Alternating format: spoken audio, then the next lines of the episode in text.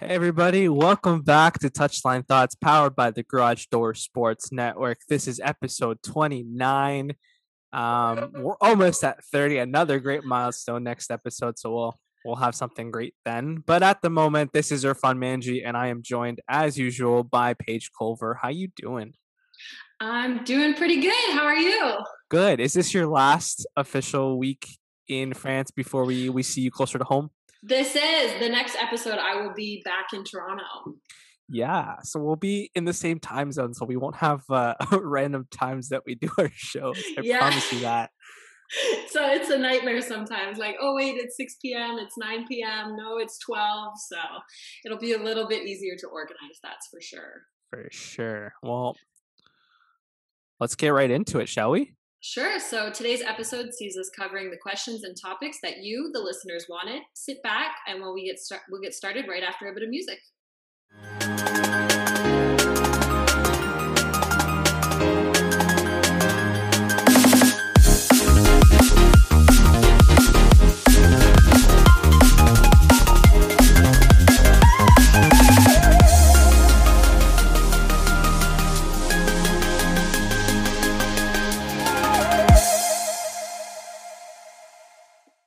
Today's starting 11 is brought to us by Shenzi Shack. Don't forget to give Chef Sab and Shenzi Shack a follow on Instagram as they bring you cuisines from around the world. They deliver and are available for pickup in the Vancouver area.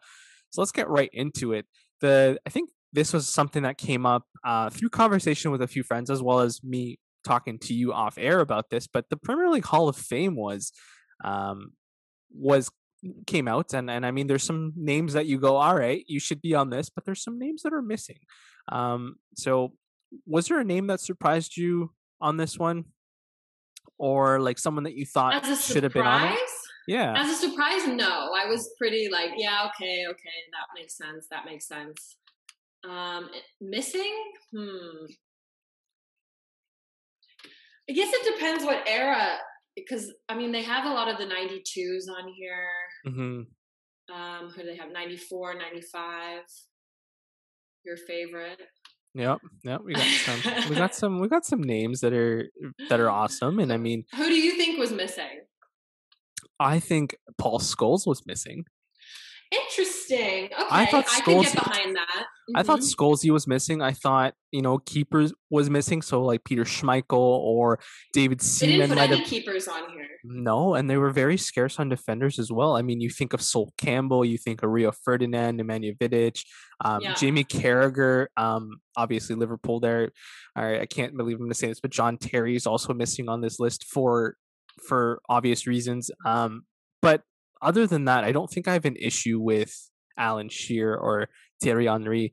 I did question the fact that Stevie G and Lampard made this list a little bit early. I like don't tell, don't get me wrong. I do think they deserve it, but if you're going to consider those two, then Wayne Rooney's name should be in the fold. Well, I think for those two because they haven't retired too long ago, I would have waited to put them in there. Yeah, absolutely. Like I would have given it a couple more years, and like you said, maybe throw Scholes in there or somebody like that. Because, yeah. like I said, uh, I mean Roy Keane, David Beckham, Alan Shearer—they're all like the '92 era. Cantona. Yeah. But I mean, like Frank Lampard and stuff. I mean, they it says they retired. Both of them retired 2015. 2015 so. Yeah, very recent, very recent. Because if you're going yeah. recent, then like I said, Wayne Rooney, why is he not in that mix? Because he's been he played every position basically. Right. Um, and this is probably a bias, but at the same time, I, I think he has a better career than Frank Lampard and Steve Gerrard did. Uh, but sure. but I mean, you ask who you ask, and they'll probably say the opposite. So, um, well, and I'm I am surprised now that you mentioned. I didn't even realize they didn't even consider throwing a goalkeeper in there. No, Peter Schmeichel is a massive no. name in there. Uh, yeah, for sure, Schmeichel. Um, you can think of, uh, like I said, uh, David Seaman, who was one of the best England keepers second to I think Gordon Banks in my opinion. But you know, you have players like that. I mean, Zola is there. You can toss him into it. Uh, Robert Pires, Patrick Vieira.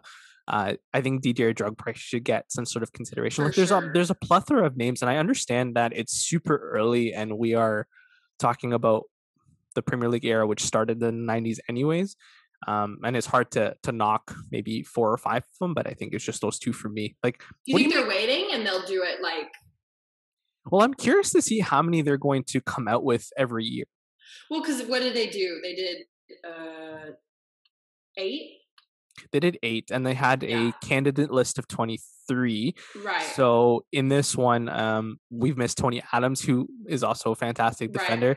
Right. Um, we have a- Andy Cole, Ashley Cole, Les Ferdinand, Robbie Fowler, um, Michael Owen, uh, Matthew Le Tissier, um, Robin Van Persie's on this list, and Ian Wright. So these are like we've mentioned almost everybody right. on this list. So I'm like curious, are they just gonna keep dropping a few names every year, which is great, but I mean, when right. You... So I mean, for next year, I'm curious. Would they take the same? Would they consider the same players? Like you can't just say like um so and so is on the the list to be considered and then the next season or the next year they're not on that list like do they drop all of those players and then make a new list or well, could they have the same like you can't just throw away those players and be like no we're going to start over we need a whole new list because half those players should be probably right. inducted into the hall of fame right so i think what they would do is you've minus the eight already from that 23 for example or whatever or six because right. i don't see i don't see sheer or, or thierry henry on this one um, so I guess do they add six more players and then go? Now we have to choose from the list of this and then try and see. Right. I don't know how because. Because if you, you, can't just throw out the list, like well, you you you talk about the MLB Hall of Fame because that's the one I I remember the most, just because yeah. it's always in your face. Well, they have new inductees every year, but the same people that have been in that group for a while, they're still there. Right g- getting more votes. But then after, let's say, 10 to 15 years, I don't remember the number in my head, but um, they're wiped out and then they can't be considered for the Hall of well, Fame. That's what I mean. Like, I, you know, because, like, you know, Peter Schmeichel. He'll make it. he'll make it at some point. But if he's on this list and they just say, we're throwing the list out starting over, then he lost his chance to be because he was on this list. You know what I mean? Yeah. No, I feel like they'll I add how it operates. I think they'll add to it, um, from what I'm understanding, but I don't think I don't know, that'd be weird if they've just you have so many of your players already on the list and you're like, okay, let me just wipe you out and start fresh. And it's like, who are you going to start with? Phil Jones? No. Yeah. Stop. okay. Don't even mention his name. Sorry. So, fun little fact I was watching a, an old FA Cup match between Chelsea and United when Chelsea won the FA Cup. Uh, Mo was still the coach at the time. And right. our defense pairing at the time was Phil Jones and Chris Smalling. That makes me cringe. I, and I was like, we're not defending that bad. We're not. Yeah, but that's we the worst defensive pair we've ever had. And no knock to Chris Smalling because I think he's done a great job with Roma. Yeah, but, but when you're with Phil Jones, good luck. But Phil Jones was actually doing a, a pretty decent job marking whoever the hell was attacking him. But I mean, again, that was four years ago, and and he hasn't really played since. But sorry, I kind no, of got sidetracked and and realized that you know I harp on him all the time, but he was supposed to be a better player than he is. Right, right. Yeah, I mean that's that's the story of so many players, though. You know, they have they had potential, and yes, didn't quite live up to the potential. So don't throw Phil Jones on the list, please. Uh, well, the best guy that can block. Do you think anybody was missing from the list, from the 23 list? Um, I'm just gonna pull that back. Up. I think who did I mention? I'm just. I, I said Patrick uh, David Seaman's not on this list, but I mean, no. when you have Peter Schmeichel, it's kind of hard to right. to do that. But I mean, I, I, think I mentioned everyone else that I I was thinking. Uh, I said Zola, who could have been a, a player on this list, yeah. but um, like I'm going blank. Who else was there? Oh, Jamie Carragher's not on the list. Not not a lot of people give him credit for the career that he had, but you know, staying one club and staying loyal to one club right. um, is massive. Um, Rooney's not on the list. Wayne's not on the list. Yeah, no. that's massive. CR7's not on the list. Um, no. Is is Drogba on this list? I don't think, but I mean, he, there's well. I oh mean, yeah, Ronaldo's still playing. I don't think you can throw him on the list. No, yet, right? but he also hasn't played in the league for over ten years. Right, that's true. But I think because his career's still going, they could say, "Oh, he might come back," right? Yeah. They can't necessarily rule that. Do I think he'll come back? No, but they can't rule that out yet. So I don't think they can even throw him on the list because the potential is always there.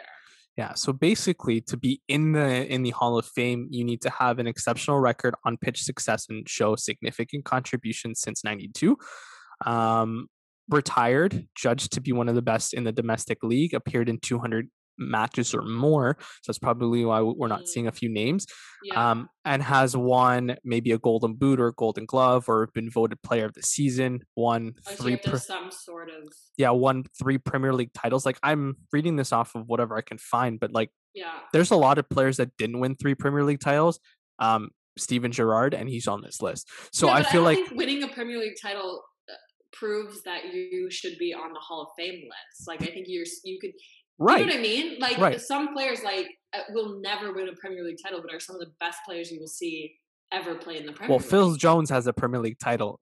So are you going to tell me that? should that, not be on the but, list? Sorry, Phil Jones. I, I do really like you as a person. I, I don't mean to harp on you, I'm but sure I'm just he's a great person. but do you know what I mean? Like you have like even Stevie G hasn't won a Premier League title. They were close a few times, but they just haven't won.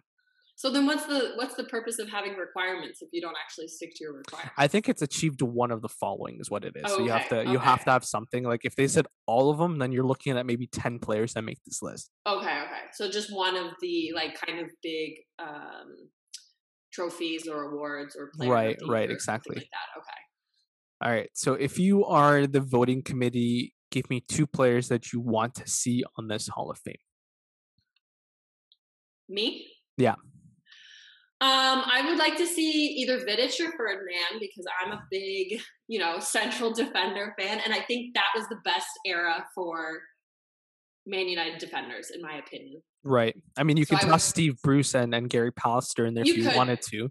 You could, but I think as a pairing, they were yeah. top notch, right? For so sure. I think one of those two I would like to see, and I would like to see Schmeichel. I'd like to see a goalkeeper in there. Mm-hmm. Um, yeah, I think those would be my or I mean, even Vieira. I think Vieira deserves to be on I think there so too.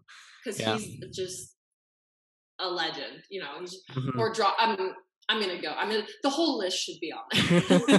just induct everybody you can think of. Maybe. No, for me, for sure, I would throw Vidic or Ferdinand because I think they had a big impact and.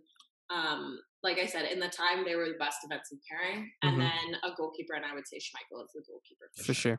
sure. yeah, I I think I'd agree with you on a goalkeeper. Um, I think it's a little scarce in my opinion. I think Petr Cech should make this list eventually. Yeah, for sure. Um, but I mean, if we're gonna pick somebody, I think Scholesy should be on it next, and mm-hmm. um, I think a goalkeeper, and then obviously they're gonna toss in a defender because they need to. But uh, I'm I'm quite surprised Scholesy didn't make it over over no offense but to Lampard or or Stevie G. I, I really that really blows my mind. But again, I guess they looked at it and what well we already have three United players. I don't think we want to add a fourth. Like I think yeah, is, little... is, that a political thing? Like is that I feel like it could not... be. I feel like they needed representation from Chelsea, or else there would have sure. been something, or or from Arsenal, or I mean, Arsenal already. I wouldn't two. have put Frank and and Gerrard in there. I mean, we already said this too, no. but I wouldn't have put them in there just yet. Like I would have put maybe a player that's been retired a little bit longer. Patrick Vieira. Um, Anyone from the Invincibles team could easily make really, this list for sure. And yeah. so, I mean, they they deserve to be in the Hall of Fame. I don't know if it was necessarily this season or this year, 2021, mm-hmm. maybe you know 2023 or 2024. But yeah, especially with players that have been retired for over 10 years. Like exactly. look at them first, or look at the guys that retired late '90s that have been influential to the game, and then right. transition to to being coached. Like Mark Hughes, um, a lot of people don't give him enough credit, but he was one of the best number 10s just never played in that role for United because he always moved around. But right. Like, could he be considered next? Maybe. But I mean, people don't think of him right away. Right. He's not he's not the first player that you think of off the top of your head. Right. How about Emile Heskey making this list? I'd be like, I'm for it. I'm for it. that was just yeah, we gotta throw somebody in there. uh no, but he had a he had a great career. But other than that, um any any final thoughts on the Hall of Fame before we move on to our next topic? No, I think I think it was a decent list, and I mean, for the listeners out there, let us know if you think anybody should have been added or should not be should not have been nominated this year for the Hall of Fame. Mm-hmm. Um, let us know what your thoughts are. Yeah, absolutely. So the next item on our agenda is the World Cup is potentially looking at moving to every two years instead of four. Um, that throws a lot.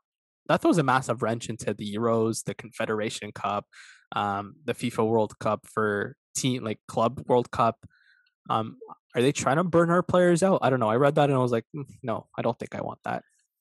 I think that's so many games. That's so many. Because think of all the prep that goes into the World Cup. You have these like camps that you you schedule to play, you know, um, friendly matches like international friendly matches and things like that. If you're playing now every two years, think about how many games you have to schedule just to prep for those. Like you don't mm-hmm. have that four year time slot to build and build and build. You have it's half that time to build. Right. So they're going to have to crunch all of these games. I think you're looking at more injuries. I think you're looking at, I don't know what the reasoning is. I, I don't know. For me, I think it's a money thing. Right. They want, they think it's better for the fans, blah, blah, blah. But what makes the World Cup special is that it's every four years. It's not every two It's years. like the Olympics. It's less, yeah, it's less special if it happens every single year. It's like, okay, not a big deal. But you know, for me, I don't. I think it's so stupid to even consider that. Well, I mean, my biggest question ends up being is okay, so you've chosen a country to host the World Cup. Um, look at Qatar; they're still not ready. No, and it's and, and it's the year after the World Cup should have been, or right, sorry, no, sorry, to, year before. Sorry, year before. But you have yeah. to consider like nobody expected a pandemic to happen. Things like this could happen in the future, and if you're prepping for these now World Cups, Qatar's not even ready, you know, and the year hmm. before the World Cup. If we're doing it every two years, you give a country zero prep time. Plus, if there's other events that are going on in the world, let's say natural disasters or pandemics or whatever, whatever, whatever, there's there's no possibility that a country could make that happen that quickly. So then, do you feel like if we go two years, for example, then you're looking at Europe being the only place that can basically host it because of all the major clubs that play here, Australia, um, parts of uh, previous countries that have actually hosted the World Cup or major events, like you probably just end up having to recycle all that. And I know players and that's not complain. necessarily fair. No, and I know confederations like poorer confederation, developing country and confederations are complaining about the cost of getting their team there and the cost of staying in the country. So right. how do you subsidize that? Not not that Qatar is going to be any cheaper, but if you're doing it every two years, you're looking at a lot of financial issues for major confederations. Well, and you also, it's not only the men's World Cup, it's the women's World Cup too. Agreed. Like you're going to have to change both. So that's, that's, unless you're doing the World Cup in the exact same place for the men's and the women's, I think it's nearly impossible to, to get countries on board with that. And like you said, it's going to end up having to be in places that have already hosted big tournaments or have the capacity to hold that amount of fans in stadiums. Like, yeah. I mean, in Canada, we only have a handful of stadiums that would be able to do that. And even when we do it, we have to kind of work with the US to like I think when are we hosting? We're hosting the women's, I think. We just did, didn't we? Yeah, we just did the women's. I think oh, they put in a bid for the men's. It's like Canada and the US and Mexico combined. It was like I think a so. country yeah. bid. So even hasn't been that, successful. no, but even for that, like it, it's three countries trying to host one World Cup. Yeah. You know? And if you're trying to organize that every two years, oh, good luck. Well, yeah, we have three proper stadiums here in Canada, and that's that's about it. And Mexico has a bunch, and the U.S. has like I don't know how they're going to do that between three well, countries. for me, like where do you host teams? Where do you give them practice time? Mm-hmm. Where it, it's not just okay, these are where the games are going to be. It's like it's it's kind of like the Olympics. You know, you have like an athlete, uh, the village, right? You have like an athlete village. Like, where are these teams going to go? Yeah. Where, and that's part of them building these facilities is they need to host the teams. They need to give them practice fields that are up to like regulation. Like, you just can't throw them on some trashy turf field for them to practice. You know, it's, teams are not going to go for that. So I think it's more than just okay. We have the stadium to host the team. It's mm-hmm all these other factors that are going to play into it. And yeah. at some point, people are just going to be like, it's, like I said, it's not special anymore. I don't want to travel to wherever to go watch this every two years. I could just watch it on my TV. Yeah. You know? Yeah. I mean, we've, we've seen with the pandemic, you don't need to leave your house to watch a massive game. Exactly. I mean, I've known that for a while because I, I like to sit in a, in a blanket and not move or anything like that. But yeah. I mean, for people that enjoyed traveling, you, are looking at it that way. I don't know. I mean, it is a money grab, and I think that's just what sports is. And uh, the Super League comes to mind, right? This earlier, this couple months ago, right? Like it's just it's about how do you how do you bring in revenue and i think that's what they're trying to do and it's like well you don't need it because there's so many tournaments happening just show them on tv and i guarantee you'll make the money that you want well, I know there's been a lot of problems with the Qatar World Cup in terms of like the country itself. So do you think that had any effect in them trying to make this decision to go two years? Interesting. I, I didn't think of it that way. I mean, I, I don't think the World Cup should have been in Qatar after we found out after we found out the the way they were treating I, I would say all the all the workers, all the yeah. all the staff and and like how are they going to treat people coming into the country? So I think as soon as FIFA finds out about that, that should have been like, okay, stop, seize. We're gonna For sure. maybe we'll go to like let's go to Netherlands or something, play for in the in Dutch in Dutchland and and see how that goes. Like switch it into a European country and just cut the costs sure. if you can. Sure. Like try and try and subsidize that. But again, we're playing in Europe is a whole different beast and, and more expensive. But Europe is connected so well that tourism would improve significantly anyways. So I don't know. I think FIFA should have pulled the plug on Qatar. Um, I agree. but they didn't and obviously because there's a lot of money tied up into it and and whether you want to admit it or not there's black money somewhere um Oh, there's it's under the table. I it's mean, going somewhere. and, and and that's just the reality of the situation not that we're saying it's you know it's not that's not how the world's going to run but it's the reality of the situation I think it's crazy. It is. I think it's absolutely crazy. But speaking of World Good Cup stuff, and yeah. national teams, Yeah. um, Canada women's side just announced. Oh, Canada men's side too actually just announced their rosters. For Canada women's, it's for an upcoming camp, and then for the men's, it's for the Tokyo Olympics. So they they announced their full roster for the Olympics, and the women's just did theirs um, for a camp, and I think they're going to cut it down to eighteen. women's They can- team They can only yeah, the women's team can only bring 18 to really World Cup. Yeah, or to the Olympics. that's thin isn't it I'm yeah, I'm pretty sure. I'll double check, but I'm pretty sure it's only 18. And I think they brought in 23 for camp. yeah the one i have is on the canadian website i think you're right yeah but And I know the men's the men announced their roster as well. But looking at the Canada roster, do you think anybody's missing on the women's side who should have been there? I mean, I, I told you this off air. I thought Diana Matheson would would make a comeback. Um, Yeah. Unfortunately, she is not ready to go. Um, I'm actually okay with it because I'm looking at this roster and it's a it's a very nice blend of European talent, university talent, and NWSL talent. I think what I've really appreciated with the women's game so far is that we have players playing around the world, um, and they're getting noticed. Yeah. Hey, Team Canada, notice Paige. Just saying. Um, Take a look, I'm ready. Not after But this season, after next season. but you- but you look at you look at how these players are saying we're not getting enough playing time. Bye, we're gonna go play. Um, I t- I look at Vanessa Gilles for example, who's at Bordeaux, um, and what a year she's having. She wears the Mhm. captain's armband when she starts. She is a leader.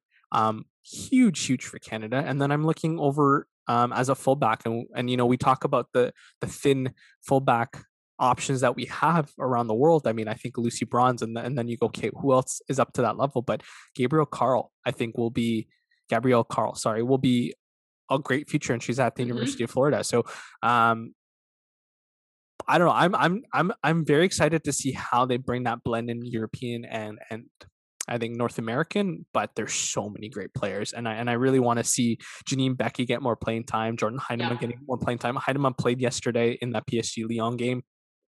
She looked really good when she was out there. So this is positivity for Canada, and obviously Captain Canada and Christine Sinclair, who's going to be there, and there's Of no doubt about it. of course. Was there someone else that someone that you thought was missing on this list? Because I know you follow this team closer than I do. Yeah, I mean, I think we needed to bring in more midfielders. If you look at the list, there's a lot of defensive players and Yeah. a lot of defensive midfielders. I don't think we have enough attacking midfielders. Or I think that's kind of the problem in general with Canada is just there's not a, a lot of super dynamic other than Sinclair and, and Sinclair's, you know, kind of not on her way out, but on her way out. And I think we need more up and coming attacking players. Um, I'm happy to see um, uh, like Sarah Stratz in there. I think they might be. I think they're missing from, in my opinion, um, Victoria Pickett. She she got called in as a replacement into the first camp they had before the. Uh, I think it was the Wales in England uh, Yeah. tur- tournament or friendly matches. Um, and she's been playing really well. If you follow the NWSL, she's playing for um, Kansas City. Kansas City, yeah. And Listro's there as well. But I think she's a much more dynamic midfielder, and I would like to see her thrown in there as well and, and just give her the opportunity. It's nice to see that Bianca St. George is back because she couldn't make the last camp because she was injured. Mhm. Um, so and she's like she's just a pit bull. So I think she would be um, really good in, in the defensive in the as a fullback there. So I'm excited to see her back in there. Um, they didn't pick Rylee uh, Foster this time as a goalkeeper because um, Sabrina D'Angelo is healthy again. Um, so that's a little bit unfortunate for her. I know I'm sure she's you know happy to see that um, Sabrina D'Angelo is back in there. Um, yeah, but yeah, I mean, I think it's it's I think it's going to be a hard squad for um, you know them to cut down to 18. For sure.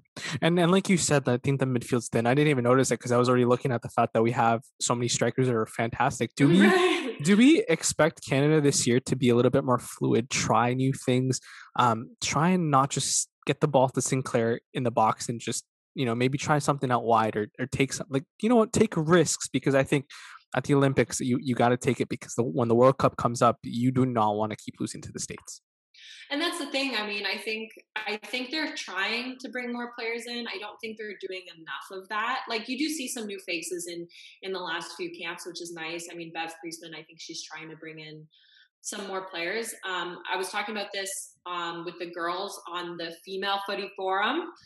Um, we were i was on their podcast chatting with them a little while ago and we kind of had mentioned this too is it would be nice to see them do a camp in Europe for all the Canadian players. There's so many Canadian players playing in Europe. Do a Europe camp. Just bring those girls in, have a look, and pick and choose because you never know. And, and I said this before. Just give someone an opportunity and they'll show up. Like they, right. you might see some of these players that you just don't see them on TV because maybe their leagues are not put on TV or, you know, maybe Canada mm-hmm. Soccer's not following them closely enough and throw them all in a camp and compare them directly like compare all these Canadian players directly and then do a North American camp and compare all those players directly and then bring them together and and you know just give some some new players some opportunities. Yeah. Like you'll see you'll see like a, a very different playing style and different mentality. It's like, wait, this is this is our identity. Here are the players that form into this identity. And like you mentioned Rylee Foster, who who plays for Liverpool now. Mm-hmm. Um like giving her an opportunity at 22 to to maybe play uh, and instead of getting you know Labbé that chance anymore or McLeod that chance. Not right. that they're they're they're poor choices or or bad choices to have on the team because they're great, but at what point do you finally decide to emerge with younger right. talents and and do what the, the, the American national team has always done is always find so many good young players right. and obviously their system's different but you keep the Rapinoes and, and Morgans of the world, but you still have all these wonderful players right. that can come in and I think we're starting to do it. I think Bev is trying to change. Like I said, you see some some new faces in there. That's so nice to see that you know girls are getting opportunities and just being brought to camp to show what they can do. So I I do respect that. Like Cloé Lacasse, she's in Spain playing, mm-hmm. and she's 27 from Sudbury, and this is her first or second call into a national camp. So it's it's players like that. You know, she's blowing it up in her league and. Yeah and now she gets the call and that's awesome and she's not you know 16 years old or 17 years old so that makes me happy too that they're not just looking at that super young generation they're they're keeping it open to you know what you're doing great you might be 30 years old but if you can show up and you can play then do it. Yeah uh lacasse is 27 playing for benfica just benfica yeah. Yeah but you know still in europe still not playing close to home and still finding a way to thrive if you're the Canadian coach for the World Cup, I mean, so, sorry, for the Olympics, the Olympics. Talk, sorry, um, who's starting alongside Kadeisha Buchanan? That's tough because uh, Gilles and Zadorsky have both had great seasons. That's what I'm saying. I I'm would almost, I would almost, nobody come at me. I would almost start them. Because you know what? That's not a bad idea. No, Buchanan hasn't been, unfortunately, I don't know if it's due to COVID or maybe her team didn't release her. She hasn't been at camp. And I think that really gave um, Vanessa an opportunity to step up and perform. And she did, she's done really well and she's having a great season. And same with Zadorsky at Tottenham. She's been, she was what player of the year for for Tottenham. She was defensive player of the year. She was she's been captaining the team. Mm-hmm. So I would almost you know see what the you have to see what the dynamic dynamic is like the center backs need to have a really good relationship, but I was I would almost start those two. I think they've been fantastic. I don't think Buchanan's had obviously she's you know one of the best players in Canada, but I don't think she's had that great of a season, and I don't think mm-hmm. Leon has had that great of a season. Whereas these two players have had great seasons, so why not you know put them in while they're hot, right? Agreed. No, I was I was just curious. I mean, obviously Buchanan is going to make the list because I For sure. you her compare reputation her and reputation, but if you compare her, she is the best defender we have. Just yeah. just unfortunately hasn't had a great year and and has to carry so much of that workload in the in the defense for Lyon. Um, I feel like how much is that wear and tear going to to affect her at the Olympics? Right. Do you? Hey, you know what? That's not a bad decision. Maybe give Gilles and Zadorsky a shot. Maybe yeah, see, how they play. You have goes. two leaders. Like, don't get me wrong; those are two potential captains that know how to lead a back line. They're going to be vocal, and I think that's what Canada needs is they need to talk out there because there's sometimes it gets quiet and all you hear is Diana Matheson at the time yelling, and right. you're like, right. So we we're actually on the pitch, right? So I think the more dialogue, the more importance that we're going to get. For sure. So I'd be interested to see. I mean I don't know if we could play three at the back, but if you want all of them on the field, throw them, throw all three of those center backs in the back and just see what happens. Well, but, actually, that's not a bad idea either. I think Allysha Chapman and Ashley Lawrence can handle the width. For sure.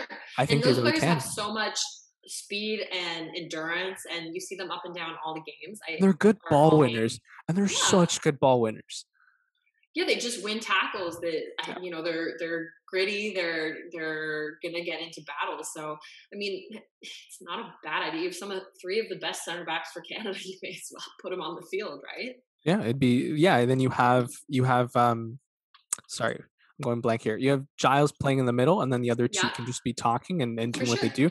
Um, does Jessie Fleming start for Canada? I'm asking yeah. you as if you're the coach here, so get ready.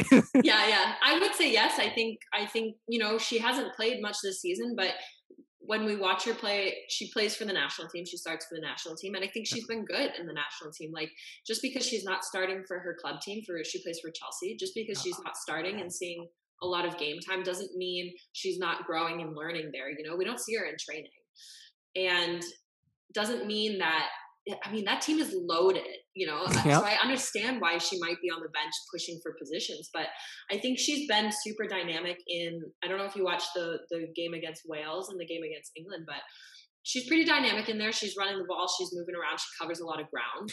Yeah, she reminds me a little bit of. Too. She reminds me a little bit of Rose, Rose Lavelle, who is, mm-hmm. has a good head on her shoulders, understands the game very well. Um, but I think the only difference is Jessie just hasn't played much for Chelsea because when you're playing for one of the best clubs in the world, it's a little tough to to to get playing time. But I think for Canada, she'll be there. Uh, Sophie Schmidt, I think, will get that start as well, just because of what she has done for Canada. I think I think a lot of these players are going to play because of what they've done for Canada. And then I think sure. it, it just depends on how how much of the youngsters you're willing to bring in and allow them to grow. But yeah, we'll see. We'll see what they end up doing. And I think the midfield is where we're going to win and lose games. For sure. Um, so, unless we go back five, and I think I think our mid I think our midfield will be controlled a little bit better, but um, that's just a lot of players on the defensive end when when we need to score. Right. So looking forward to the Olympics. I know we're in Group E. If anybody yep. doesn't know, we played Japan, uh, Britain, and Chile. No, did I get that right? I'm also yeah, trying Japan, to pull them up. Japan, Britain, and I think Chile. That Japan test is going to be interesting. I think Great Britain yeah, is going to be a very. Do you see I, us getting out of that that group stage? I'm a little worried stage? now, just because I think Chile will be the game that we have to win, right? Um, but when you think about Japan and how good they are, that's going to be something to be careful of. And obviously, Great Britain has so many English players on that team. You're going to see Lucy Bronze be playing. So, I mean, like one player might not make a difference, but I think those are going to be two very good tests. Um, and it's going to be difficult. I think I think the way the coaching staff has to pick their team is how do we nullify all three teams? I think that's what's going to happen. Right. Is I think the goal should be let's get out of the group stage and then see what happens after that because knockouts anything can happen. But let's get out of the group. Um, right. I think that's the most important is getting out of that group because I mean, we start against Japan. Japan's our first game, so Japan's a little slower. So, do we go with a faster? Do we bring in a bit more youth and, and a bit more energy? And then when we play Great Britain, we have a compact sort of approach where we shut them down. And and I think if you can take uh, a point out of Great Britain and a point out of Japan and win your Chile game, you're looking at five five points.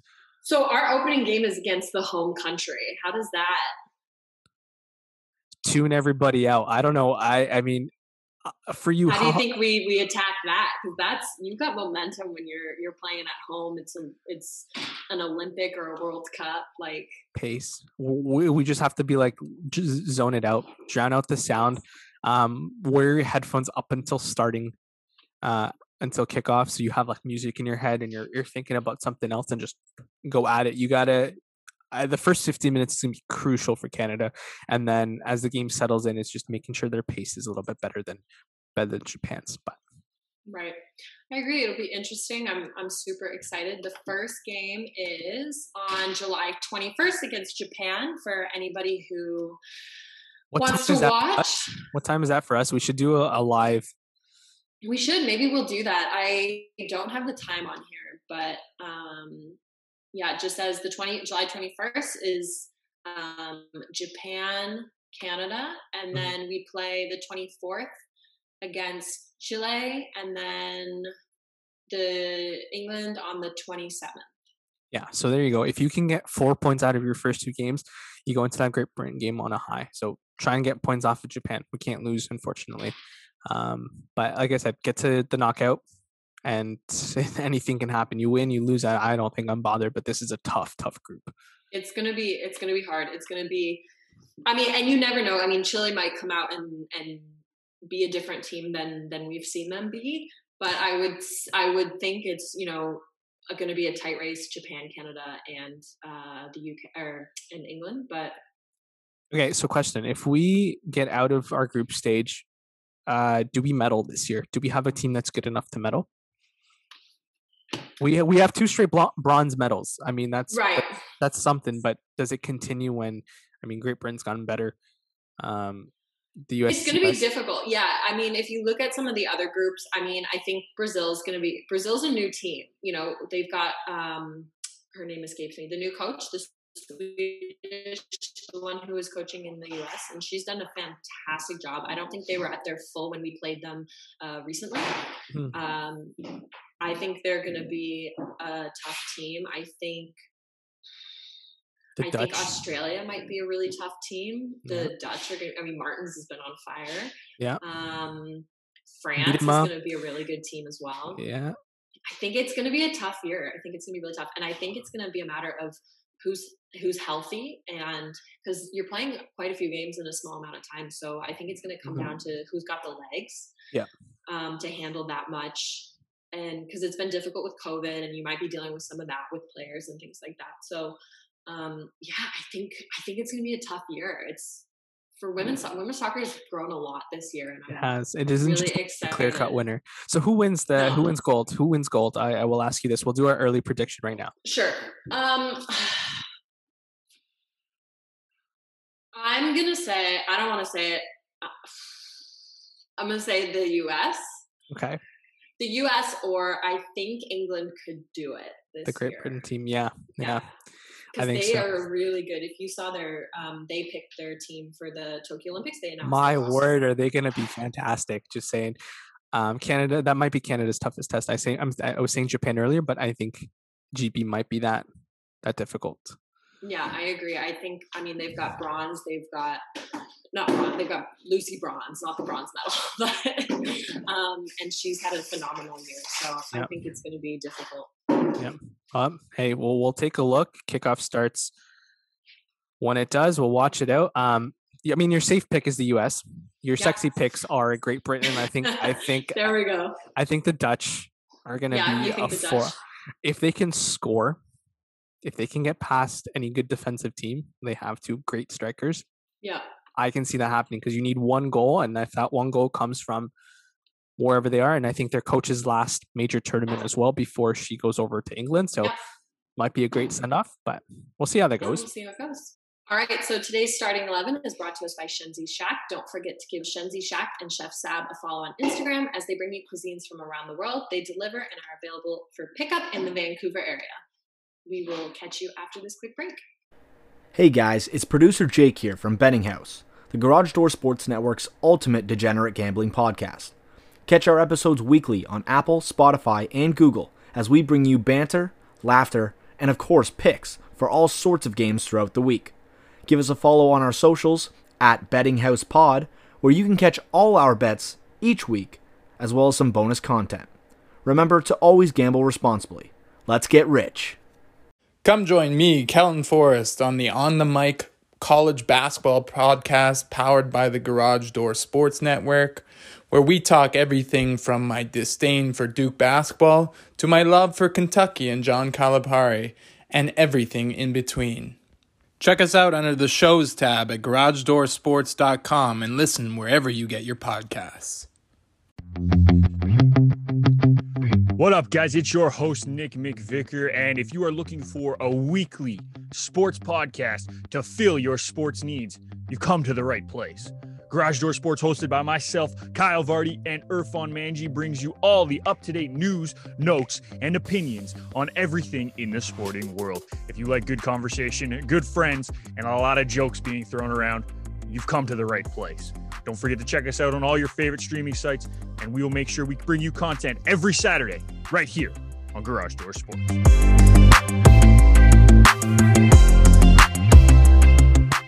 We are back from our break. Um, so we haven't done this segment in quite some time for the early listeners. Uh, they know that we used to debut the off the bench segment. I like to bring it back because there's been a, a, couple of stories and as well um, a couple stories that have caused the end of the season and a couple of changes and some surprises here and there. So with that, we want to follow that five substitution rule all over again. So here are the five major stories from the past week or so.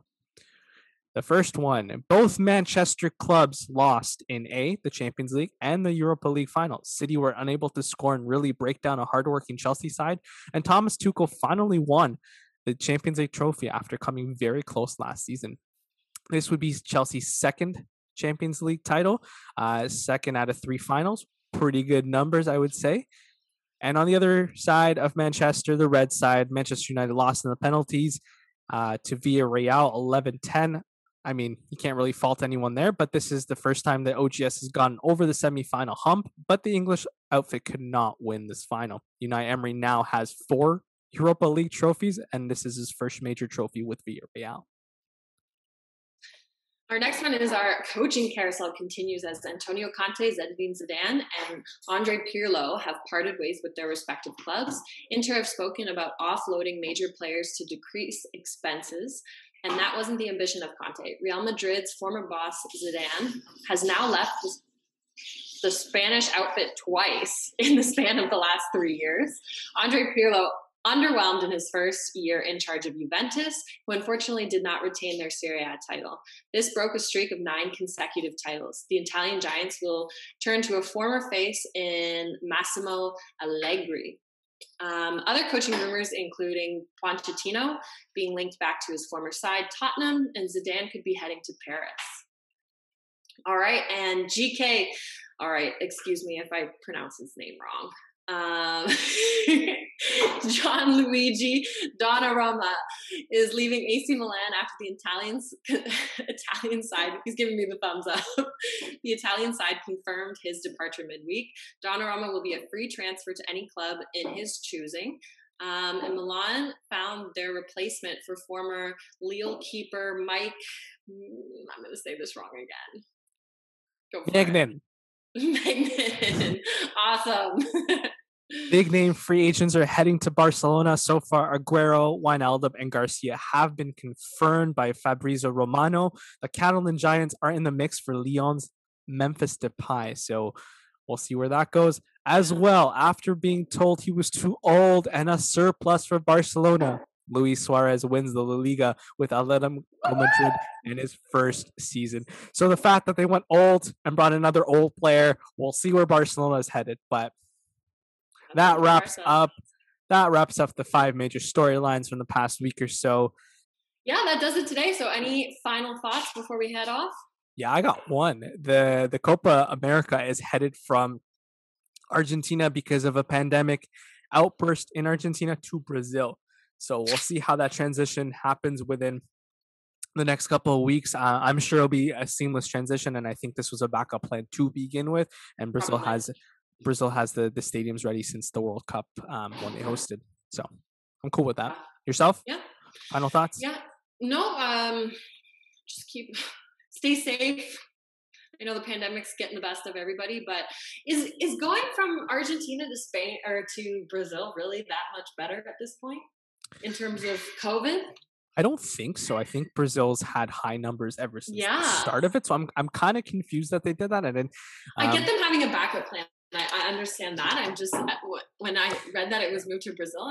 Was, yeah, but when you're talking about, I think uh, stadiums ready to go without a lot of work being put in yeah. them. I think that's why they went to Brazil. And Brazil might have calmed down, and Argentina spiked up, and that's yeah. I know Argentina's been really bad. Um, but I mean, Chile could have hosted Uruguay, I could have hosted Peru, could have yeah. hosted because. But I mean, Peru with the altitude, I don't think they wanted to do no, that. No, that's not fair. You can't take teams to that if they haven't trained or practiced yeah. for that. So because that's a nightmare. Yeah, I'd be worried, but I think Brazil's calmed down as I quote it. I, I don't think they're out of the water, but I think they'll be better positioned to host. That's probably right. what they wanted, anyways. For sure. Be sure to subscribe to the podcast, give us a like or leave a rating. You can follow us on Twitter at TouchlineTH. Paige can be found at Culver underscore page and myself at Irfan Manji. Don't forget to follow our network at Garage Door Sport and check out garagedoorsports.com and follow our segment sponsor, Shenzi Shack, on Instagram to place an order or to see their menu. Thank you all for listening, and we will see you next match day. Cheers.